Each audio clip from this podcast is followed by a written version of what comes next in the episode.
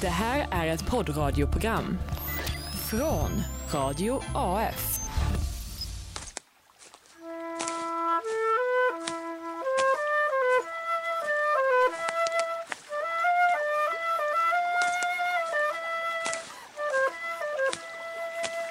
Someone will remember, as I say, even in another time.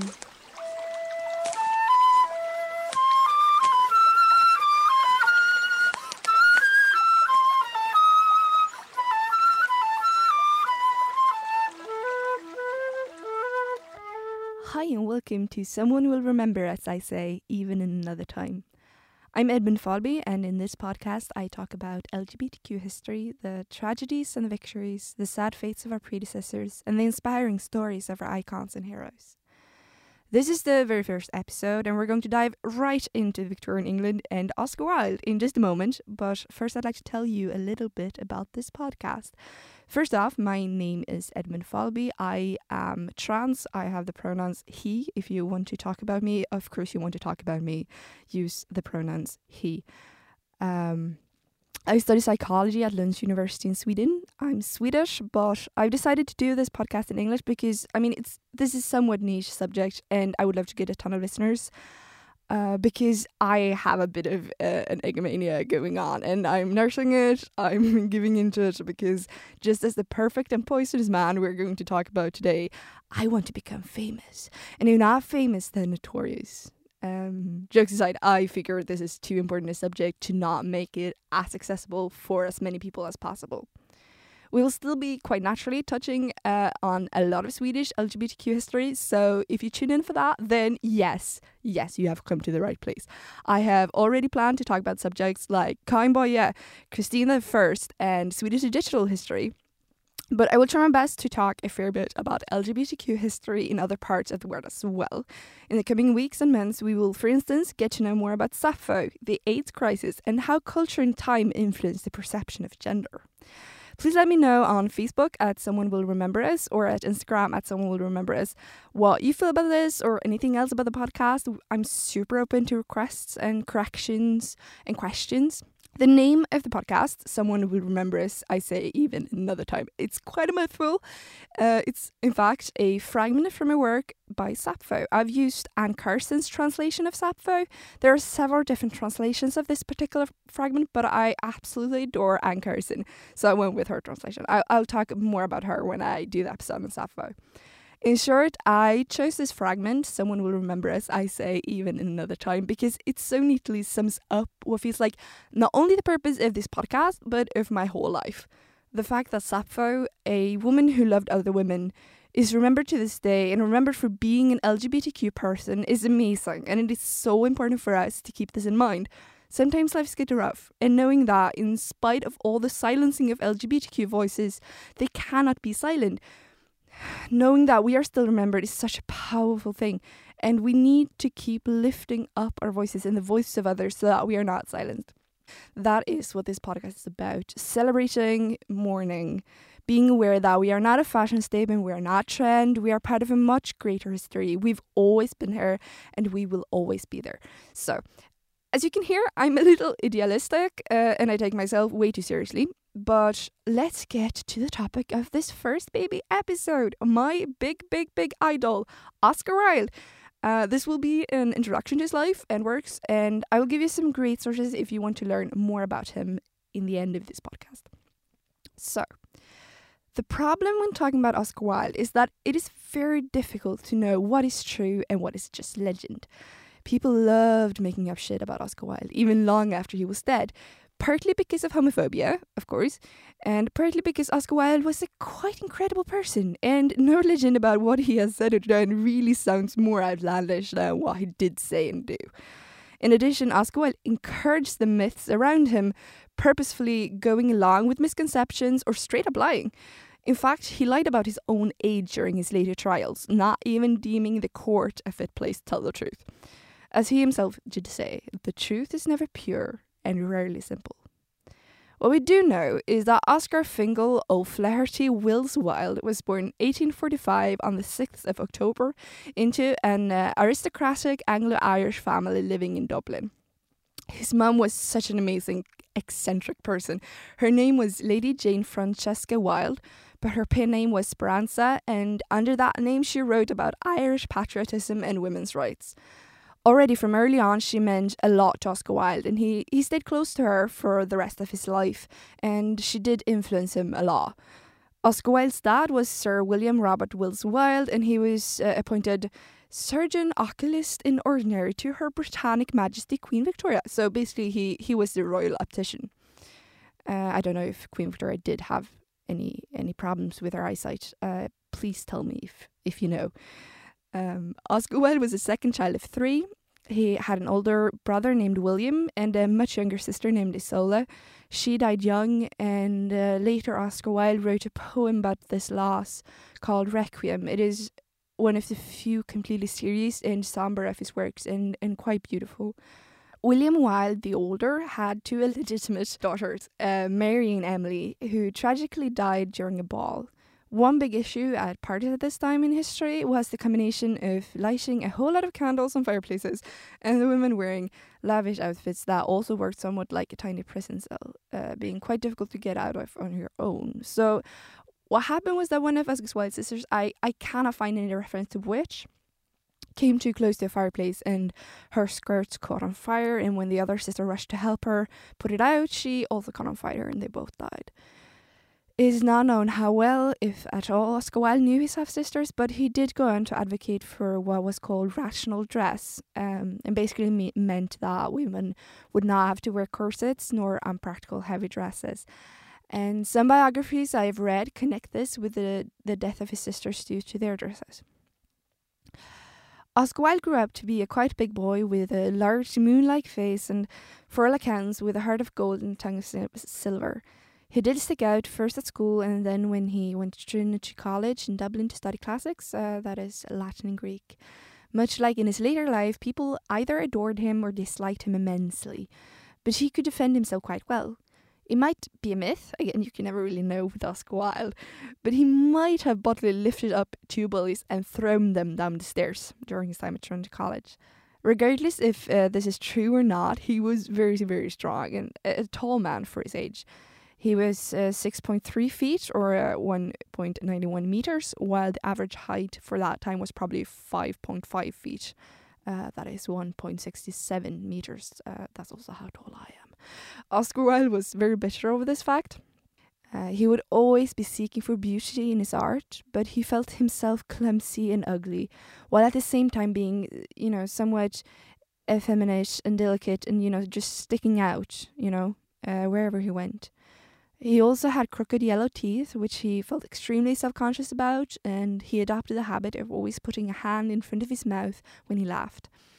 This was made all the worse as this was something others commented on and made fun of him for, and later when he got famous, media often published absolutely horrid caricatures of him. After Trinity College, Oscar Wilde went to Oxford.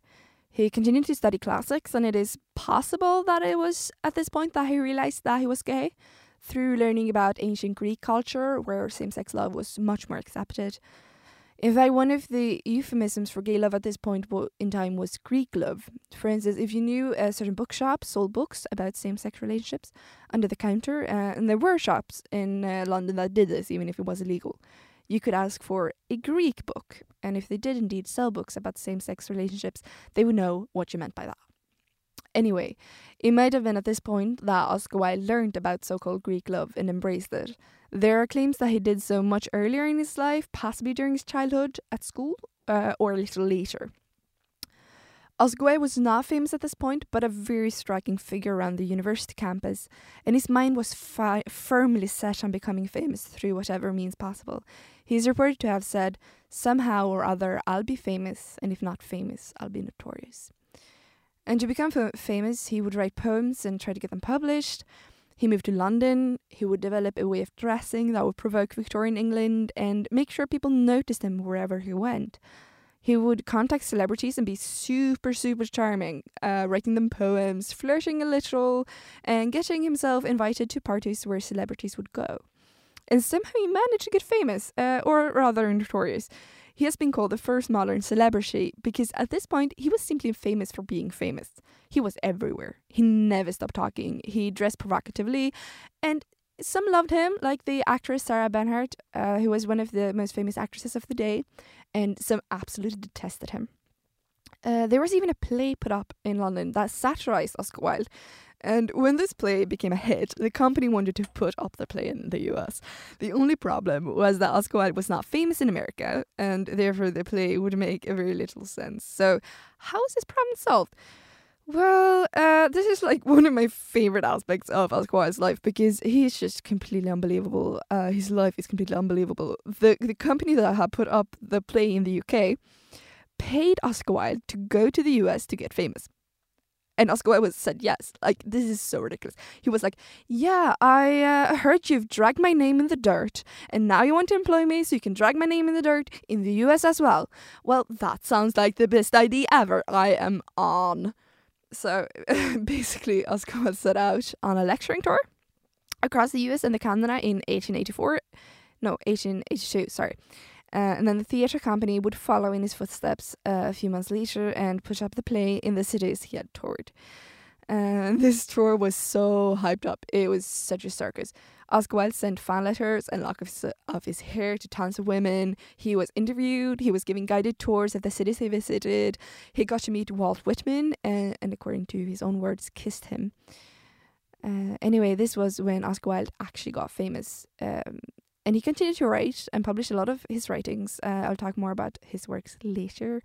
But anyway, he returned to London, wrote a lot, partied, slept with so many men. But this started to get a little dangerous. Everyone kind of knew Oscar Wilde wasn't straight.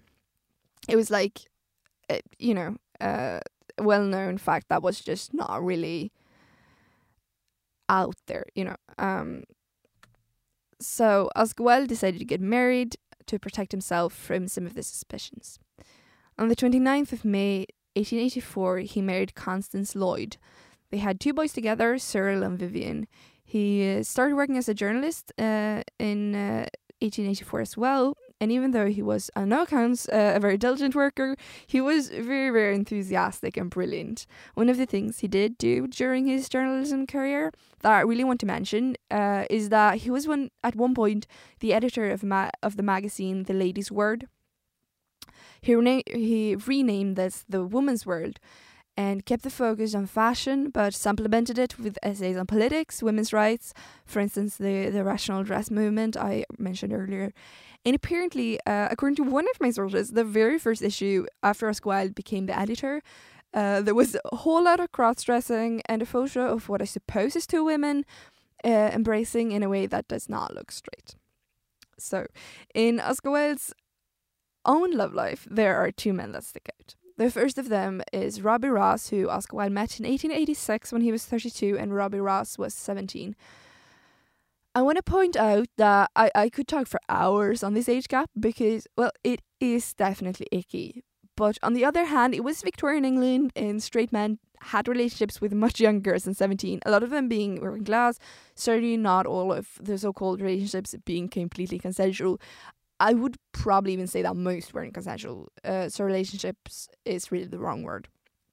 Uh, like, so like I, I think it's important that we recognize that Oscar Wilde did have relationships with very young men, but what I've found is that people turn a blind eye to what other Victorian writers that happen to be straight did, uh, but love vilifying Oscar Wilde and other contemporary gay men.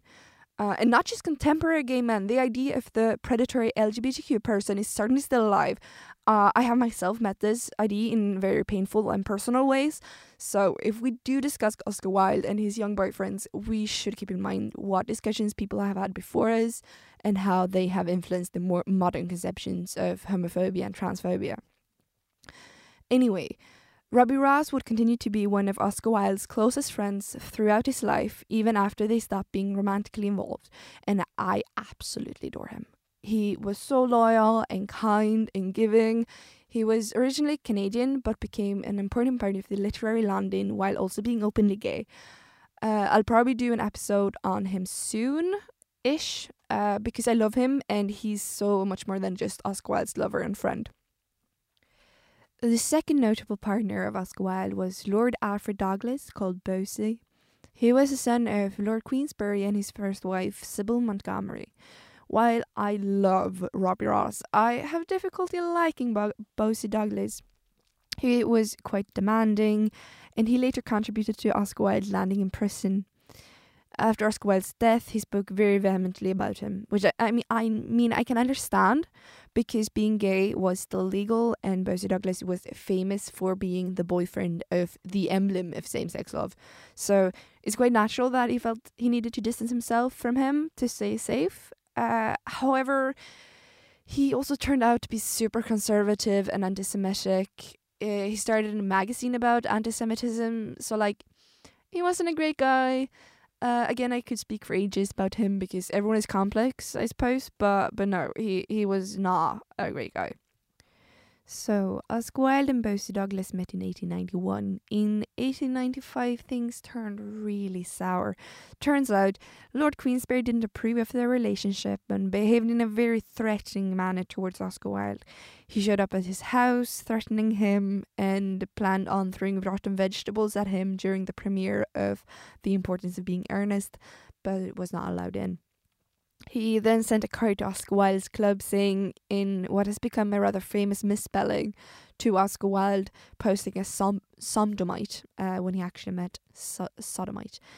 Uh, after this, Oscar Wilde prosecuted Lord Queensberry for libel. Now, this was both very, very brave uh, and a big mistake because the trial soon turned and Oscar Wilde found himself prosecuted for sodomy and gross indecency. I might do an episode on gross indecency uh, at a later point. Oscar Wilde was eventually cleared of the sodomy charge but sentenced to two years of hard labour for gross indecency in 1895. The time in prison was very difficult for Oscar Wilde and um, it's probable that it was an injury he suffered while in prison that eventually killed him. He only lived three more years after his release and died, disgraced and poor, in Paris. He was given a very simple funeral, but Robbie Ross later commissioned a beautiful sculpture with engraving of an excerpt from Oscar Wilde's work, The Ballad of the of Reading Gaol. And alien tears will fill for him pity's long broken urn, for his mourners will be outcast men, and outcasts always mourn. Eventually, Robbie Ross was put to rest beside Oscar Wilde, where his place had been all his life, and now also in death. I didn't want to end with Oscar Wilde's time in prison and his death because it makes me very, very upset, and I also feel like too much focus is put on LGBTQ experiences of misery, and too little on the accomplishments. So I've saved Oscar Wilde's literary works for now. Oscar Wilde wrote quite a lot of essays and short stories during his life. The most notable ones are probably The Canterville Ghost, which is a very light-hearted ghost story, um, and the first thing I read by him. And The Happy Prince, which is contrary to its title, a very sad piece with uh, not so subtle gay undertones. And The Portrait of uh, W.H., which is, um, yeah, well, what is it? I, I don't know. I don't know. It's, it's an informative short story, but without much of a plot, and it's about same sex love and Shakespeare. So, I mean, go read it. It might be one of the most gay things Oscar Wilde has, has written. He has written a lot of very gay stuff. Then there's his wonderful comedies, The Importance of Being Earnest, Lady Windermere's Fan, and Woman of No Importance. They were all highly popular during his life and are still very, very enjoyable. He has also written an absolutely wonderful play called Salome about the biblical character of the same name, uh, originally written in French and co translated by Oscar Wilde and Bosie Douglas. Then, of course, it's his only novel, The, the Picture of Dorian Gray, about a young man who wishes that a beautiful portrait of him will grow old instead of him. This was the book that kept me company when I was realizing that I was trans and I felt I didn't dare turning to anyone else. So I, I have a quite personal relationship to that book. Finally, we have the two works he wrote while in prison, De Profundis, published after his death, which is a letter written to Bosie Douglas, and it, it is absolutely heartbreaking, and I literally feel like crying just thinking about it.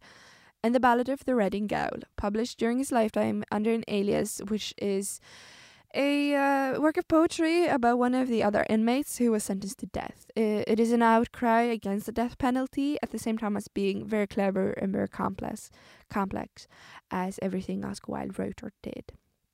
If you want to learn more about Oscar Wilde, I do, of course, first and foremost recommend reading his works, especially The Picture of Dorian Gray and De Profundis. There are also his collected letters, and there are some great resources online if you want to read the original transcripts of the trials. Three of the best biographies written about him are Oscar Wilde by Jonathan Fryer, Oscar's books by Thomas Wright, and The Secret Life of Oscar Wilde by Neil McKenna. Thomas Wright is my favorite. Uh, it is so great. Uh, I also have a Tumblr blog dedicated to Oscar Wilde called the Palace of Sanssouci, um, which you can visit or don't because uh, you don't you you don't have to. It's it's kind of embarrassing. In the next episode, we will meet Ethel Smyth. She was a composer, a writer, a suffragette, and for a time in love with Virginia Woolf. She's also the composer of the intro music to this podcast. Uh, it's a sonnet, uh, Opus 5, Movement 1 which is performed by my lovely cousin Malin Nobay. Thank you, Malin. And thank you, Ethel Smyth. I'm so excited to learn more about her together with you, dear listener. I know very little about her, so I'm, I'm super excited. Uh, you can follow the podcast on Facebook and Instagram under the name Someone Will Remember Us. Is there anyone or anything you would like me to talk about, or would you even want to record an episode together with me? Do you have any corrections or further questions? Please write me an email at someonewillrememberus at gmail.com or contact me on Facebook or Instagram. Thanks for listening, and keep in mind that someone will remember us even in another time.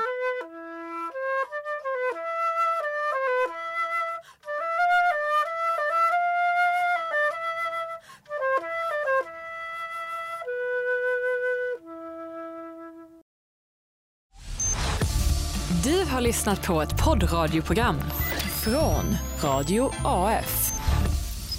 Hitta alla våra program på radioaf.se.